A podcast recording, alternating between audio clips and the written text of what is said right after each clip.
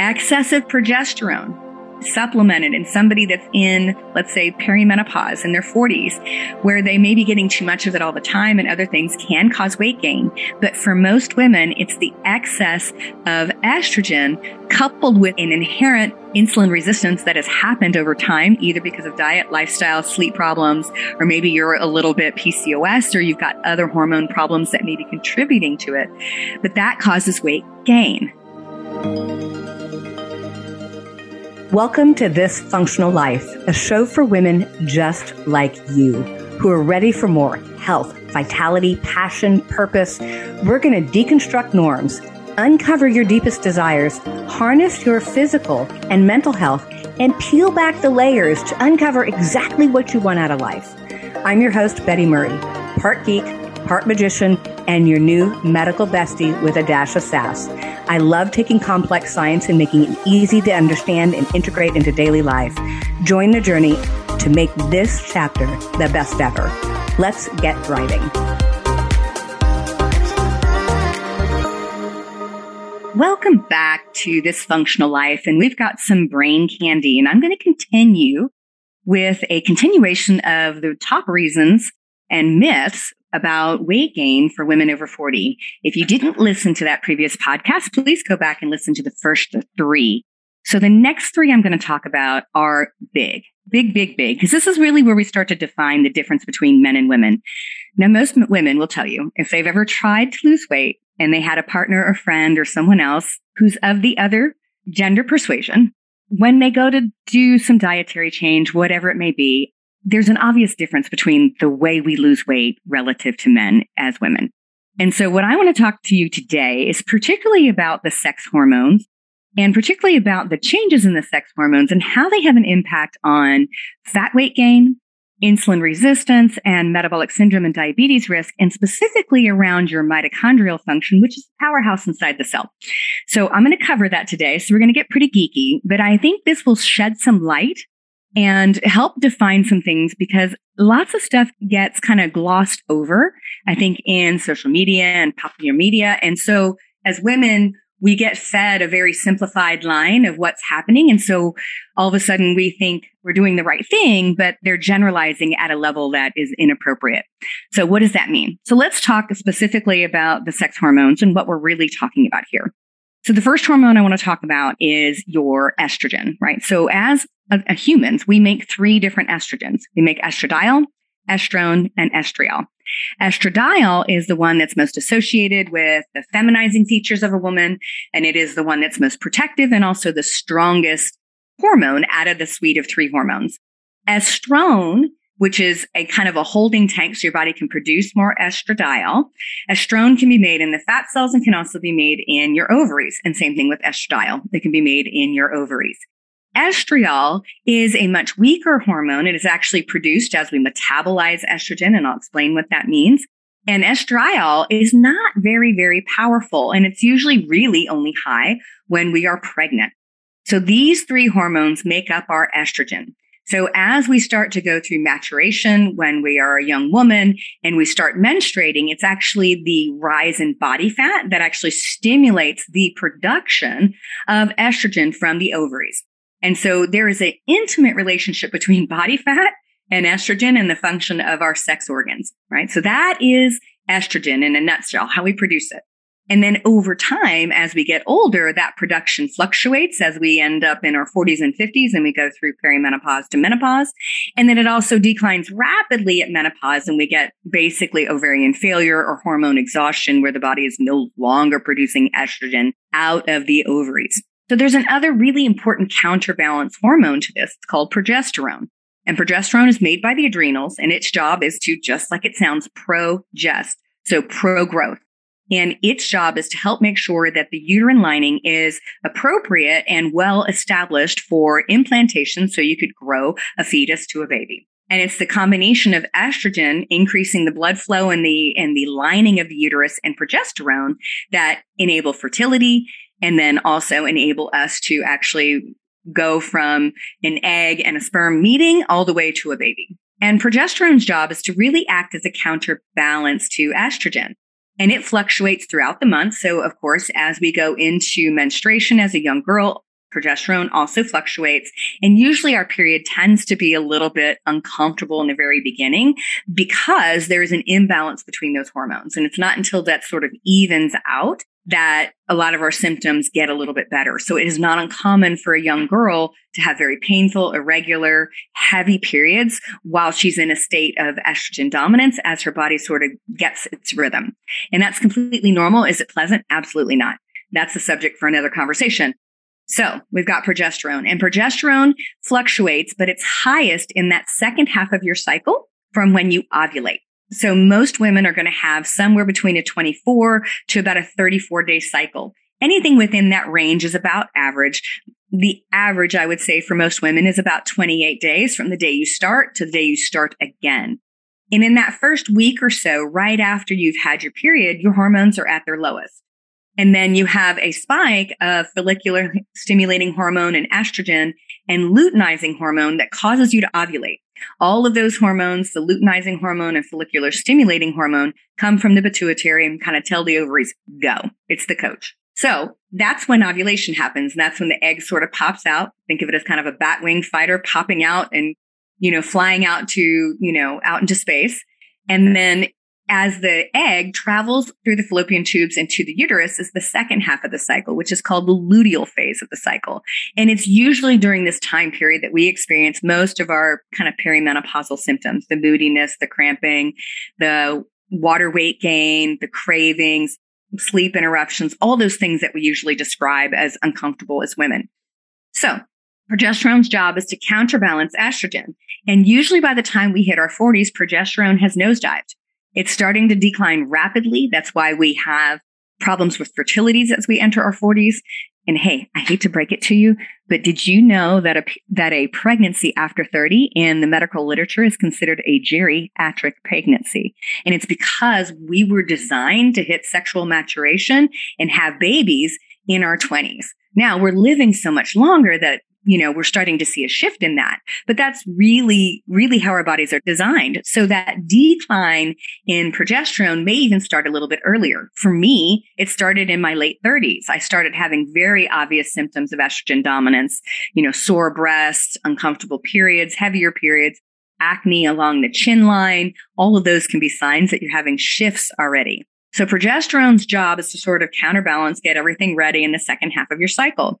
And then at about day 28-ish, all of those hormones rapidly decline. And it's actually, interestingly enough, assumed to be the rapid decline in progesterone that may play a role in like menstrual migraines, definitely the rapid decline in progesterone after having birth. Actually is considered part of the reasons why we might see some postpartum. So these hormones fluctuating have huge impacts across the body. So we have estrogen and progesterone. Now, we've got other hormones, too, that are sex hormones as women. We have our androgens, which are our male hormones. We have DHEA and testosterone are the primary ones, but there's several other ones. And as women, we have those hormones, but they are at much lower levels, right, compared to men. So those hormones don't fluctuate as wildly, but we have to remember that particularly from testosterone and androstenedione, which is one of the other male androgen hormones, or we'll just call them androgens, right, because we make them too. Those two hormones can go through an enzymatic process with an enzyme called aromatase, and they can make estrogen. So there's an interplay between testosterone, androstenedione, and the production of estrogen.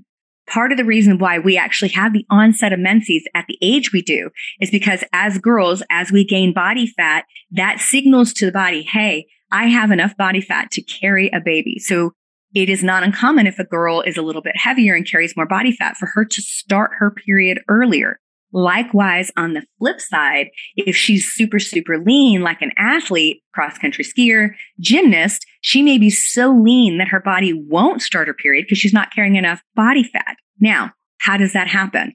It's the body fat that contains that aromatase enzyme.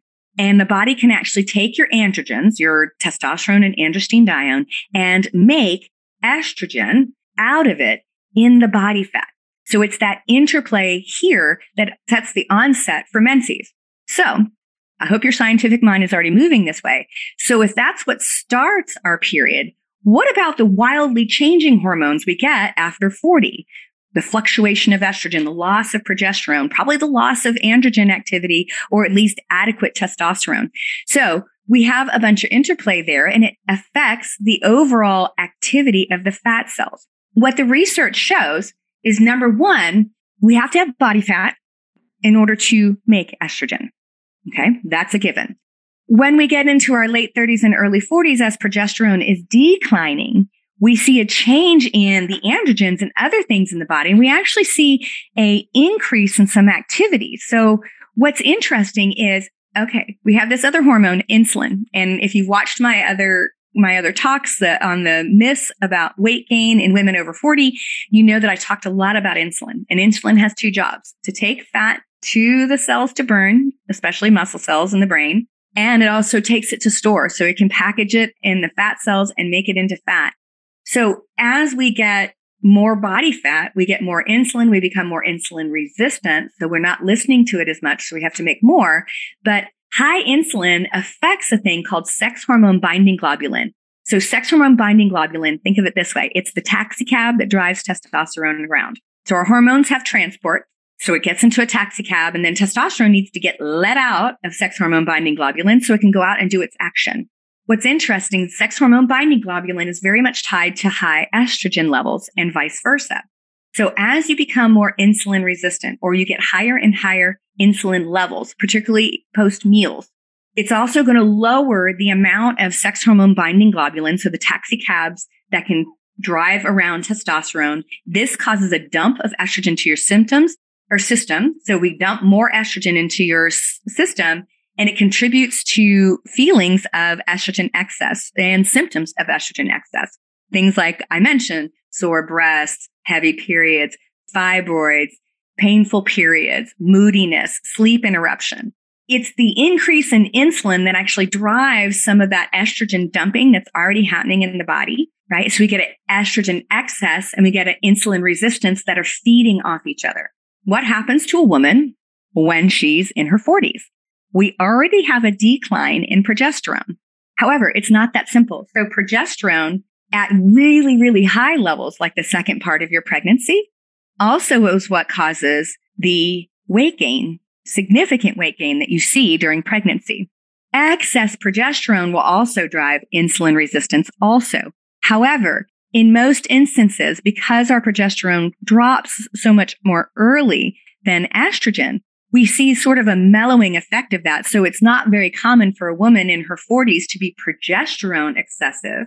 So it's usually not what's driving maybe the insulin resistance and the weight gain. It's usually that sort of loss of progesterone and the excessive amount of estrogen and the excessive insulin resistance that comes from that and the lowering of sex hormone binding globulin. So most of the time that's accounted for. However, what I often see is people may get put on progesterone prophylactically in their 40s. They may not be fluctuating that level. They may be over supplemented. And if they are, they could see some insulin resistance and fat weight gain, even by trying to balance that progesterone if they haven't fixed the underlying mechanism, which is why I'm trying to train this stuff. Because most of the time, a lot of people just think if I'm taking hormones, particularly bioidenticals, it's going to magically fix everything. But the problem is you've got the hormones, but you've got the mechanisms underneath happening at the cells themselves that really, really affect this. Excessive progesterone supplemented in somebody that's in, let's say, perimenopause in their 40s, where they may be getting too much of it all the time and other things, can cause weight gain. But for most women, it's the excess of estrogen coupled with an inherent insulin resistance that has happened over time, either because of diet, lifestyle, sleep problems, or maybe you're a little bit PCOS or you've got other hormone problems that may be contributing to it. But that causes weight gain, right? So those things cause weight gain. So it is the interplay between insulin and estrogen that also affect it. There's a couple other things that we know. We have receptors for all of our hormones. So all of our hormones have receptors. That means they have keyholes on cells that turn things on. And one of the things that we know is when a woman goes through menopause, the absolute loss of estrogen also can cause weight gain. So it is very well researched to show that women, once they go through menopause and they lose particularly estradiol, they actually have a greater risk for diabetes, central adiposity, which is a nice way of saying body fat around the middle, right? The muffin top, and weight gain, body composition changes. Actually, we also see things like a reduction in energy expenditure, a reduction in actual locomotion, which is a nice way of saying getting up and moving around. All those things start to occur because we have this change in hormones. It's the excess of estrogen that happens in our 40s and the loss of estrogen that happens in menopause that can be driving some of our weight gain. And the interesting thing, one of the mechanisms your body is actually doing because you have lost the production of estrogen at your ovaries is it's making fat cells so you can make more estrogen out of your testosterone. And so therefore you get testosterone and androstenedione, you get an uptick in the actions of those hormones because you get a loss of sex hormone-binding globulin. So that taxicab that drives testosterone around, it declines with estrogen. So what little androgens you have can actually be utilized at the fat cells to make more estrogen. So it's this really fine dance of enough, not too much. And so again, what I often see in well-meaning practitioners is often they're sort of piecemealing hormones together and trying to drive things up, but they may be causing excessive weight gain, particularly in the woman that might be still cycling. So she hasn't completely petered out and gone through menopause yet, but her hormones are out of whack enough that just trying to add some testosterone and maybe some progesterone ongoing every day, always there at the same level, may be messing with the body's natural mechanism because their estrogen level is circulating wildly behind it. Because here's the thing, when your ovaries peter out, it's kind of like when you've got your ketchup bottle and you're trying to squeeze out the last little bit of ketchup, that you sort of squeeze it and you get like an even amount out. And then when it gets down to the bottom, you start squeezing it really hard and hitting it. And all of a sudden it goes, that's what your ovaries do. It's basically like a ketchup bottle. So it's inconsistent.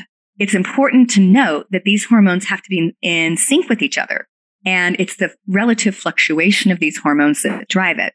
So when we're looking at trying to manage weight gain and create weight loss that's lasting and permanent when we're over 40, we can't overlook the actions of progesterone, the estrogens, and testosterone, and the interplay of insulin.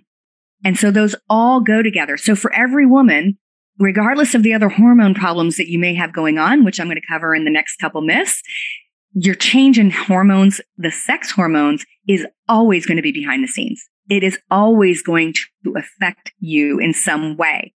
We all know women that go through perimenopause and menopause and have no real discernible problems. Maybe they don't gain weight. They don't have any mood issues. They feel great. They sleep fine. They may have some other underlying genetic and other predisposing activity that makes those fluctuations less wild. But some of us, like me, had wild fluctuations. I hated my 40s. And it was because there was all this stuff moving behind it. And I could put hormones in and sort of balance it out working with a practitioner, but it didn't necessarily fix all the underlying problems, which is why I went back to get my PhD. I was looking for a lot of things, but I really, really wanted to understand this complex interplay of hormones, particularly at the cells and the interplay between them and why we get stuck with the crap, right? As women, it's not fair. We shouldn't have to get stuck with the crap. All right. So that was the major myth, right? So the major myth number 4 is you got to look at your hormones. Number 5 is you got to look at your relationship between your sex hormones, particularly estrogen, progesterone, and testosterone.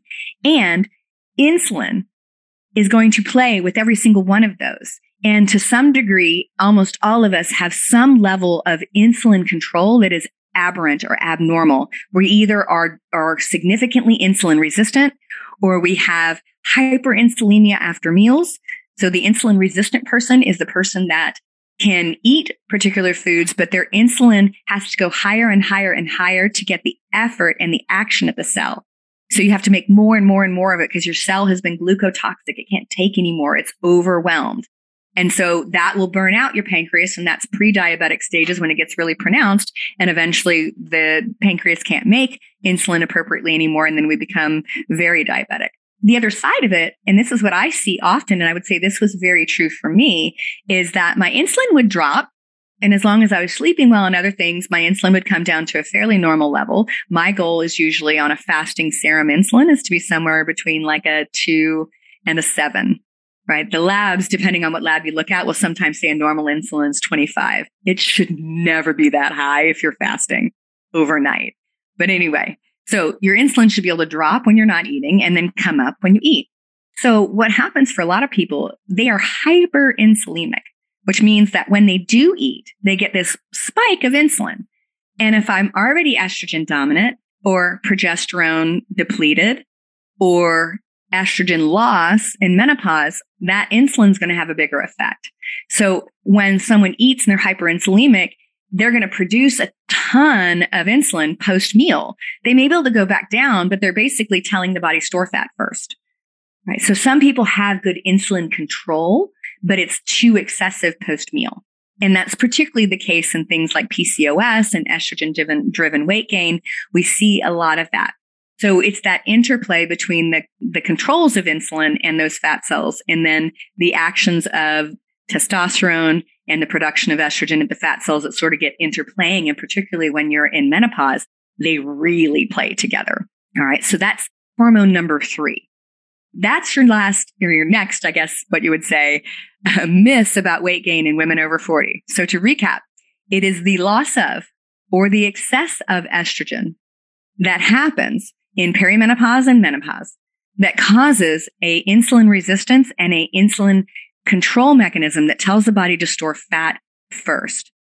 And it's the relative ratio of progesterone and estrogen together in their fluctuation throughout the month that controls that mechanism. And too much of any one of those hormones is inappropriate. And as we go through menopause, we have the loss of estrogen, which changes sex hormone-binding globulin, the taxicab for testosterone, which allows testosterone to be available so your fat cells can make more estrogen because your ovaries have petered out. And so those are the next myths 4, 5, and 6 about weight gain in women over 40. So thanks for listening. Have a functional life. Thank you so much for tuning into This Functional Life. You are why I'm here, and I am so very grateful. You're here for a reason. I celebrate your commitment to claiming your youthful energy and stepping into this next phase of life, feeling vibrant, healthy, and powerful. I am so proud of you. Hit subscribe so you don't miss any wisdom on creating the most exceptional life on our terms. If this episode helped you in any way, please share it with a friend to spread the love, and together we rise. You can follow me on social media at Betty Murray, PhD. And if you want a chance to share your story with our tribe or find out more about working with my team, you can sign up at chatwithbetty.com/podcast. Again, that's chatwithbetty.com/podcast. See you next week. Bye-bye.